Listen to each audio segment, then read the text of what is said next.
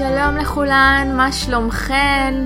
עשיתי הפסקה קצת ארוכה והנה אני חוזרת אליכן עם פרק שמאוד מאוד קרוב לליבי, אה, שעוסק בנושא שאני חושבת שגם כנשים, גם כנשים שהן אימהות, אנחנו עסוקות בו המון, וזה נושא של אה, ויסות, של ויסות עצמי. יכול להיות שחלקכן שמעתם אותו סביב אה, העיסוק האימהי, סביב הנושא של הילדים, הילד מבוסת, לא מבוסת, ויסות חושי, ויסות רגשי. אמ, זה, זה המונח אה, שהרבה פעמים אה, אנשי חינוך מתייחסים אליו בהקשר של הילדים שיוצאים, שיוצאים מאיזון, וכמובן זה קורה לכל אדם אנושי באשר הוא, היציאות האלה מאיזון, תחושה שאנחנו לא מבוסתות, לא מבוסתים. ובפרק הזה אני הולכת לדבר על מהו בכלל ויסות, מהו ויסות עצמי, ו... ודרכים פרקטיות שאפשר לחזור בהם אל עצמנו בהיבט הזה של ויסות. אתם תראו, יכול להיות שיהיו דברים שיחזרו על עצמם מפרקים קודמים, כי הכל נהרג כמו איזשהו הריג, הכל קשור להכל, אה, אבל אה, למי ששומעת את החלק מהכלים בפעם השנייה או השלישית, אה, תמיד יש לזה איזה, איזשהו טוויסט אחר, טוויסט חדש. ואנחנו, ואנחנו יכולות לנוע בתוך זה ולראות איפה זה פוגש אותנו היום. אז, אז למה בכלל אני מדברת על, על ויסות? אני נפגשתי עם הנושא הזה בלימודים שלי, בלימודי הפסיכותרפיה, ונפגשתי איתו בפעם הראשונה ספציפי אה, ככה, בעניין של ויסות. יותר הכרתי את הנושא הזה סביב, אה, סביב ילדים, סביב אה, ויסות עצמי של, של ילדים, או סביב זה שמערכת או אנשים במערכת אומרים על ילדים מסוימים שהם לא מבוסתים. אה, והרבה פעמים הדבר הזה נאמר בשיפוטיות. אה, ו, ובלימודים שלי התנסיתי בטכניקות של ויסות עצמי. אה, ויסות עצמי כמובן נדרש ברגעים שבהם המערכת לא מבוסתת, ברגעי משבר, ברגעי קושי, ברגעי סטרס, שדיברנו על הרגעים האלה בהקשר של חמלה עצמית, וכאן באמת הכל קשור להכל.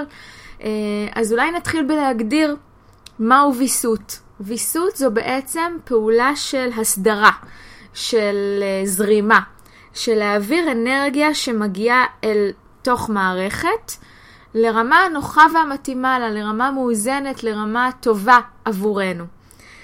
יש uh, עניין של ויסות בכל מערכת שאתן יכולות לחשוב עליה. יש את זה במערכת משפחתית, יש את זה במערכות כלכליות, ב- בארגונים, יש את זה ב- בעבודה של כל אחת מאיתנו, גם אם אנחנו עצמאיות.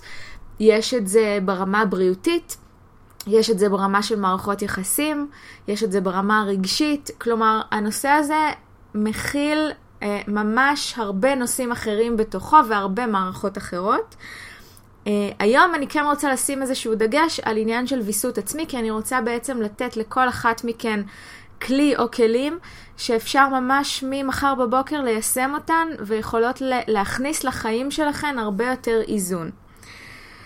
אז כשמדברים על חוסר ויסות, כמו שהתחלתי להגיד, מדברים על ה... על... במובן השיפוטי על... Uh, על חוסר שליטה התנהגותית. זאת אומרת, כשילד מתפרע, כשילד עובר טנטרום, אומרים שהוא לא מבוסת אה, בעין קצת ביקורתית, ו, ובעצם המונח הזה הפך להיות אה, מונח שאנחנו משתמשות בו, משתמשים בו בחברה כדי לציין מצב שבו התנהגות בלתי רצויה הופכת להיות התנהגות רצויה.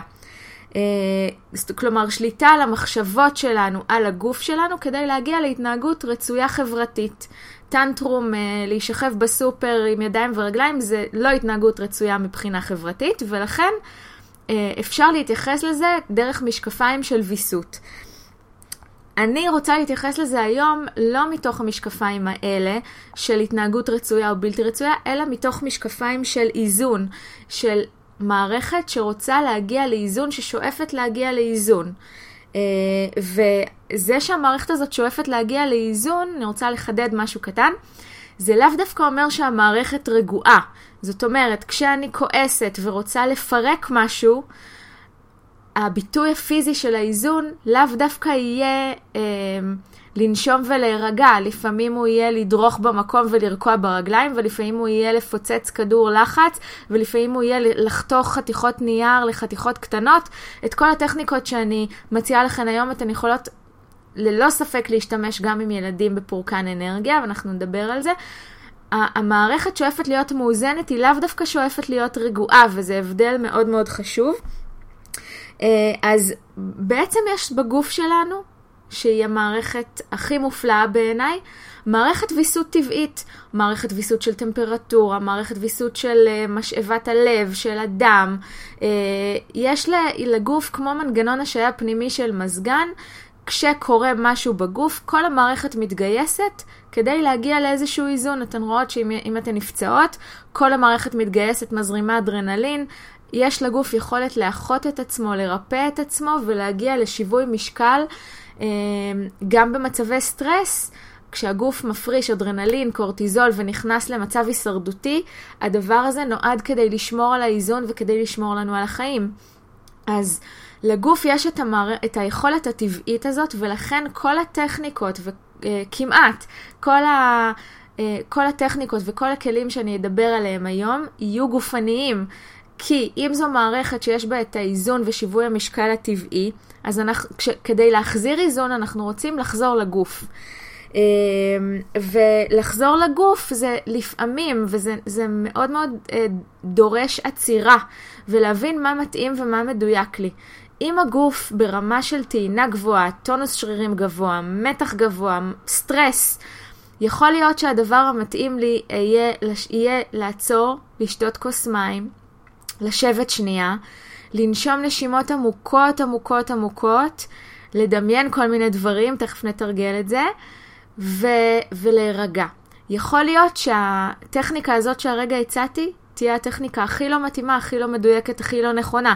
יכול להיות שמה שנדרש זה דווקא פורקן אנרגיה. דווקא לקפוץ, דווקא לעשות ספורט, ללכת לרוץ, אה, דווקא לתעל את האנרגיה למקום של עשייה בבית או בעבודה. למשל, אני יכולה לספר לכם שאצלי, הרבה פעמים כשהגוף נמצא בסטרס, מה שעוזר לי זה לסדר את הבית. זה נותן לי מין איזון ושיווי משקל גם רגשי וגם גופני. אז uh, כשהבית שלי מאוד מאוד מסודר, הוא תמיד מסודר, בואו, אבל כשהוא יותר מסודר מהרגיל, אפשר לדעת עליי שאני במצב רגשי לא משהו.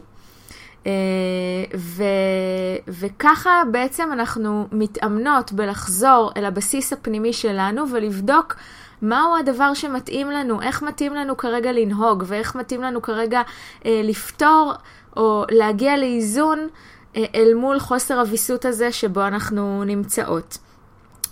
אז ויסות, חלק מוויסות הוא בעצם להיות בנוכחות. אם כרגע אני מוטרדת ממשהו, רבתי עם אה, בן הזוג שלי, אה, הילד שלי משתטח לי בסופר, אני, יש לי פרויקט בעבודה שלא הצלחתי בו, וכל הגוף והנפש שלי נמצאים במצב של סטרס, ויסות זה לא אומר לשים את כל הרגשות, התחושות והמחשבות האלה בתוך קופסה, להגיד נגיע אליכם אחר כך, גם אם זה מרגיע אותי ברמה המיידית. זאת אומרת, ודיברנו על זה הרבה בפרקים הקודמים, ואני אשים uh, למי שתרצה לינקים uh, של, uh, של הפרקים שקשורים לפרק הזה בתיאור.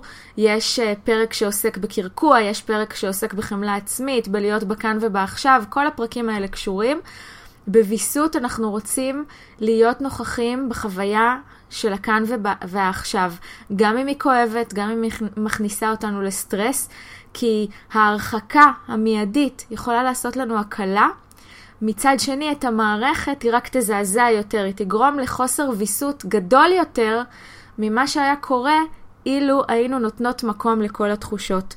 אז כמו שאני תמיד אומרת, להיות בהלימה עם המציאות ונוכחת עם הדבר שאיתו אני צריכה להיות נוכחת, בכאן ובעכשיו, זה חלק גדול מוויסות עצמי. ו...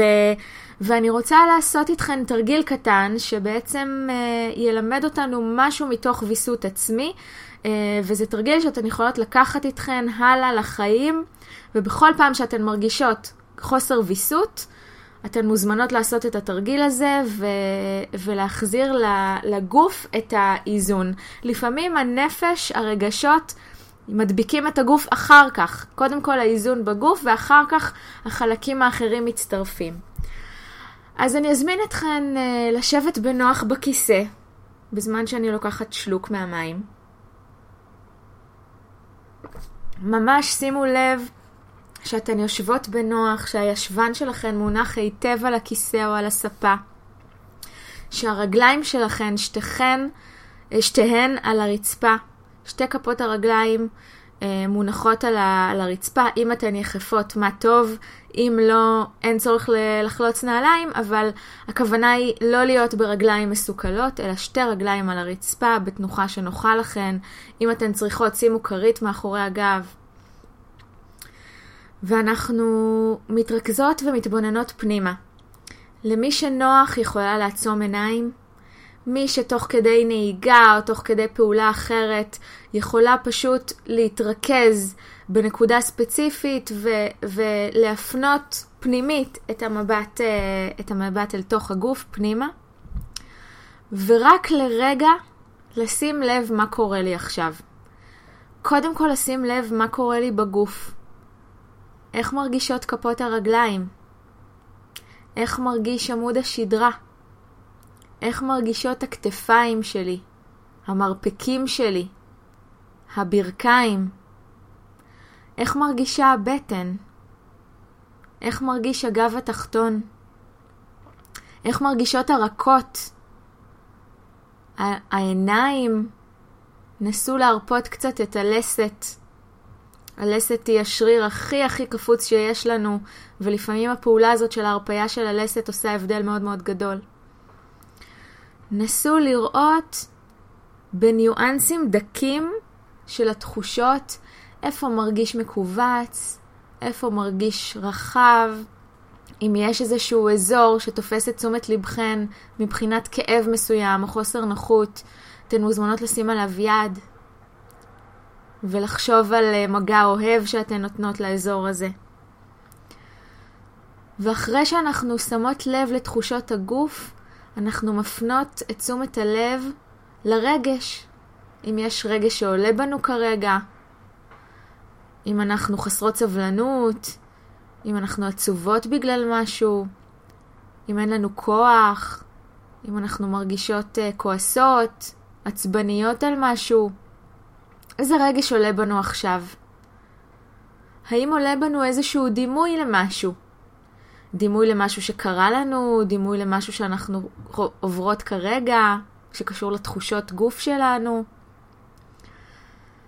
ואז אנחנו יכולות לעבור למחשבות שלנו. מה הם הטקסטים הפנימיים שעוברים לכם בראש כרגע? כל טקסט הוא בסדר גמור. גם אם הטקסט שעולה לי בראש הוא רשימת קניות, הכל בסדר. אין כאן משהו שצריך לעשות, אין כאן משהו שצריך להספיק, אין כאן אה, איזושהי מטלה שצריך לסמן עליה וי, הכל בסדר.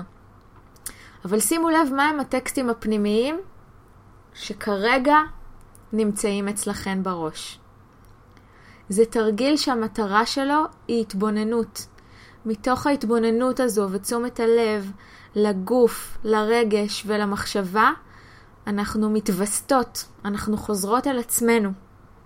אנחנו שואפות לסנכרן את שלושת המערכות האלה, ואני אבקש מכן לשים לב האם תחושות הגוף מסונכרנות עם הרגש, מסונכרנות עם המחשבות? ואם הן לא מסונכרנות, הייתי שואלת שאלה, הייתי שואלת, מה עוזר לי ברמה הגופנית להחזיר פוקוס לחיים? תנסו לחשוב על איזושהי סיטואציה שבהן לא הייתן מבוסתות, מהעבר הקרוב עדיף כדי שתהיה חיה בגוף. מה עזר לכן לחזור לאיזון ברמה הגופנית? עזר לכן לשתות מים, עזר לכן לסמס למישהו, עזר לכן לבקש חיבוק, עזר לכן uh, לצייר, עזר לכן לעשות uh, פינוי מרחב, כמו שדיברתי בפרקים הקודמים. מה עזר לכן? יכולים לעזור בהקשר הזה צלילים, ממש לעשות קולות, לנשום עמוק ולנשוף, ממש להוציא אוויר עם קול, אם אתם שומעות את זה. ממש להוציא צלילים מהגוף זו דרך מצוינת לפורקן אנרגיה. גם אם אני רוצה לצרוח, אז לאפשר לעצמי לצרוח. אגב, לצרוח באוטו זה דבר נהדר. נסו את זה בבית. Uh, תנועה מסוימת, uh, נשימה, איזשהו דימוי שאני יכולה לעבוד איתו. ו, ודר, ואם אנחנו כבר בעולם הדימויים, אז, uh, אז בעצם בוויסות אנחנו מדברים על בסיס בטוח, למצוא את הבסיס הבטוח שלי. ומתוך זה שיש לי בסיס בטוח, אני יכולה גם מצד אחד להיות בוויסות וברוגע. רוגע אני מתכוונת לאיזון, לא לרוגע כמו ש... לא, לא לרוגע המילולי. ובהיבט השני, כשיש לי בסיס בטוח, אני יכולה לנוע בעולם בביטחון, אני יכולה להתנסות, אני, יש לי ביטחון אה, גם ליפול וגם לקום, והבסיס הבטוח הזה מנחה אותי בעניין הזה של ויסות עצמי. בסיס בטוח דרך הדמיון יכול להיווצר, אם אתן עדיין בתנוחה הנוחה, אתן מוזמנות שוב לעצום עיניים ולחשוב, להיזכר באיזשהו מקום שמציין עבורכן, שמסמל עבורכן בסיס בטוח. וזה יכול להיות מקום מאוד יפה שהייתן עם טבע, זה יכול להיות איזשהו חדר בבית, זה יכול להיות איזושהי פינה שאתן מאוד אוהבות בפארק, איזשהו מקום פיזי שמסמל עבורכן מהו בסיס בטוח, ואני כן רוצה לתת לכם איזשהו, איזה שהן כמה שניות של שקט כדי שתוכלו רגע להתעמק בתחושה הזאת של הבסיס הבטוח.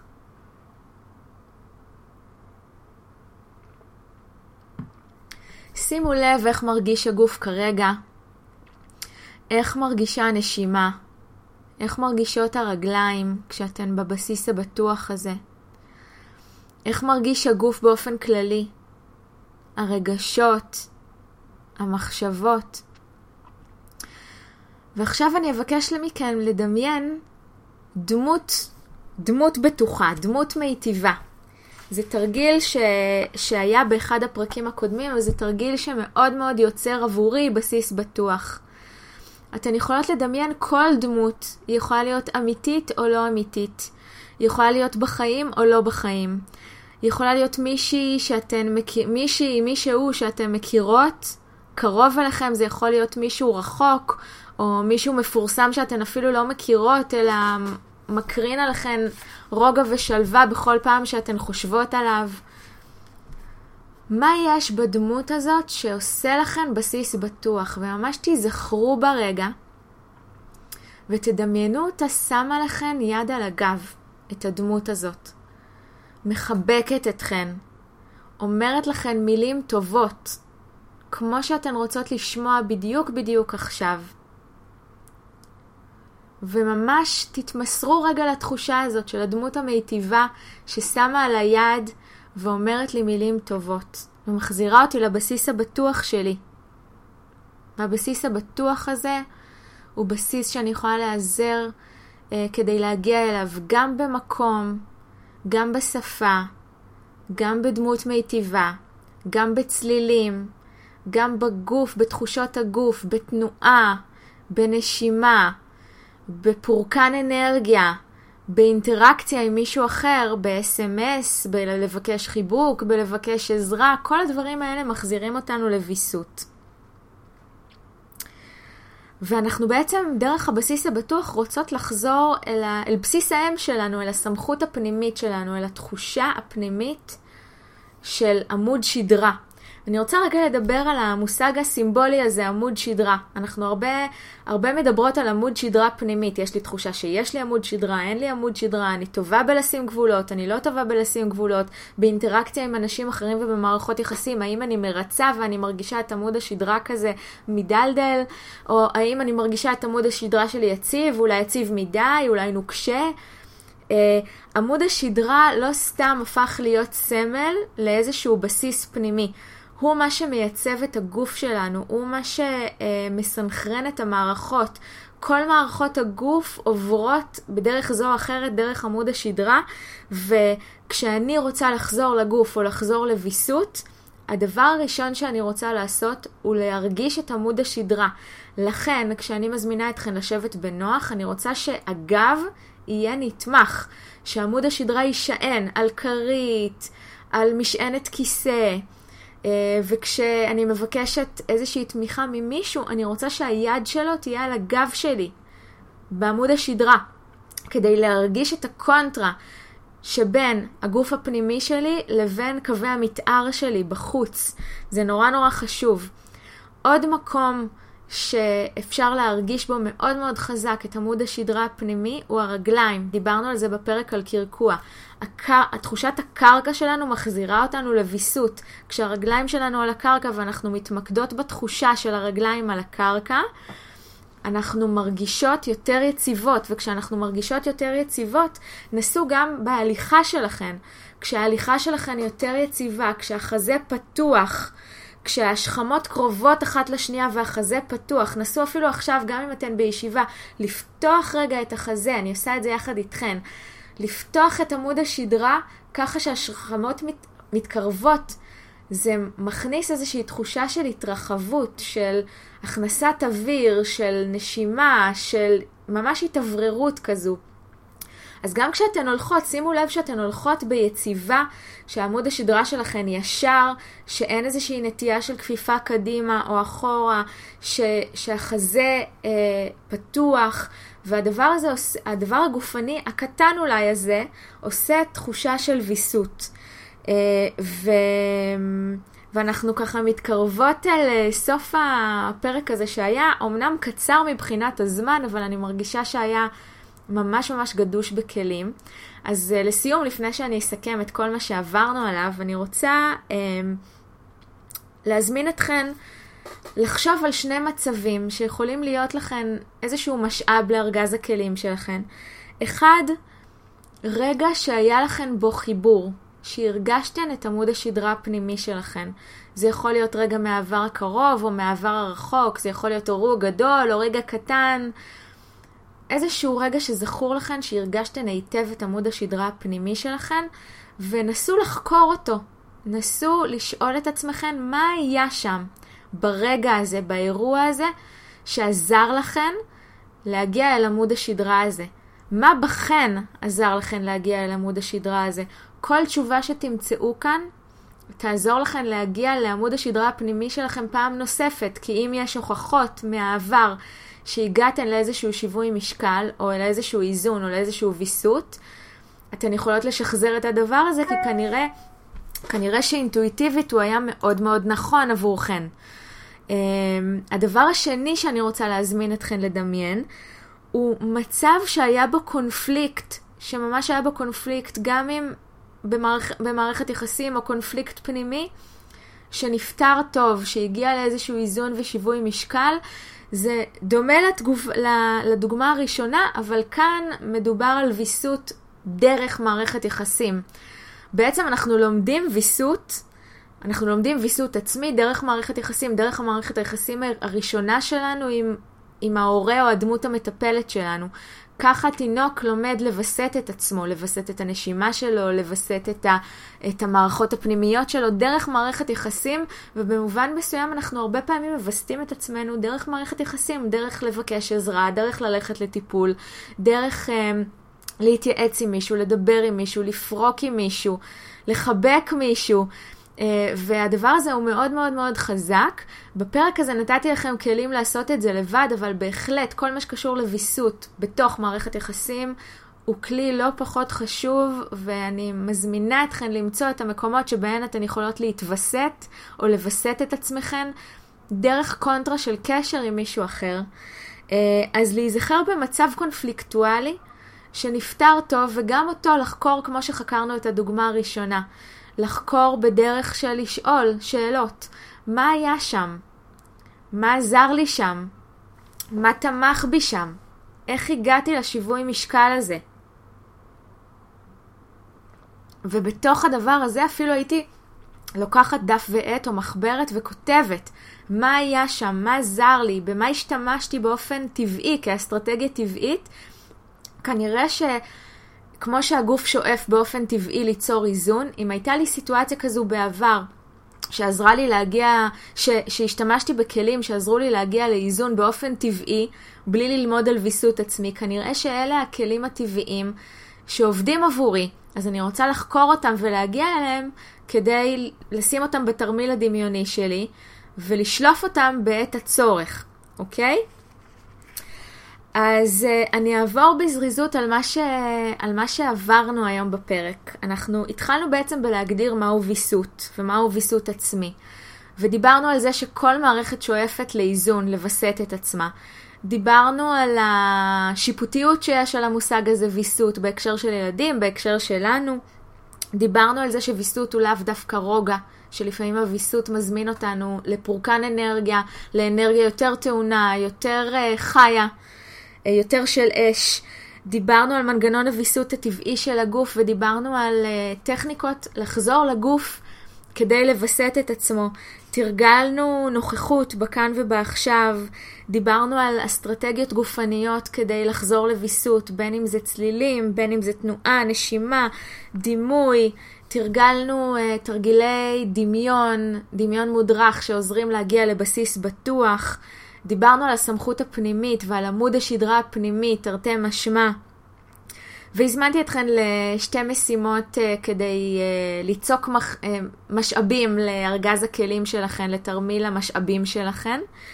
Uh, ואני רוצה להגיד לכם בהקשר הזה uh, ובנושא של חמלה עצמית שאני מאוד מאוד עסוקה בו, שיש לי הרצאה דיגיטלית חדשה, אותה הרצאה ש... אה, שנסעתי כבר אה, כמה וכמה פעמים אה, בעבר באופן פרונטלי, העליתי אותה כהקלטה.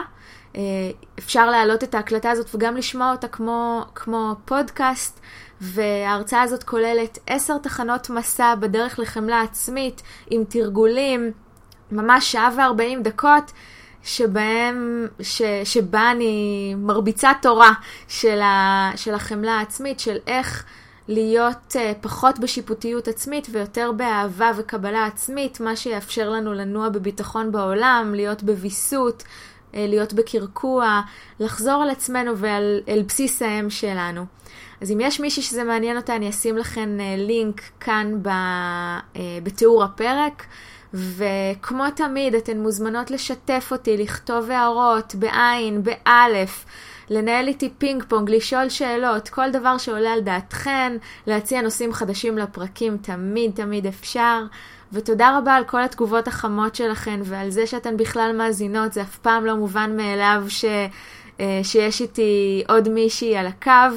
אה, ו, וזהו, ואני מאחלת לכן המשך קיץ מבוסת. שכמו המזגן שלנו שיודע לווסת את עצמו, גם אנחנו נדע לחזור לאיזון, זה לא קל בחופש הגדול, חופש הגדול הוא יציאה אחת גדולה מאיזון. Uh, ואפרופו החופש הגדול, אתן מוזמנות לקבוצת הפייסבוק שלי, נולדות. Uh, בקבוצה הזו אנחנו מתחילות פעילות חדשה שהיא אה, אה, אתגר שבעצם אה, מתחיל בספטמבר ונועד לחזור אל עצמנו ואל התשוקה שלנו ואל מי אנחנו בכלל אחרי התקופה הסוערת הזו של החופש הגדול, אז אתן הכי מוזמנות, זו פעילות חינמית לגמרי במשך שבועיים עם הרבה תוכן אינטנסיבי וטוב. וזהו, שיהיה לכם המשך יום נפלא ומבוסת ונשתמע. ביי ביי.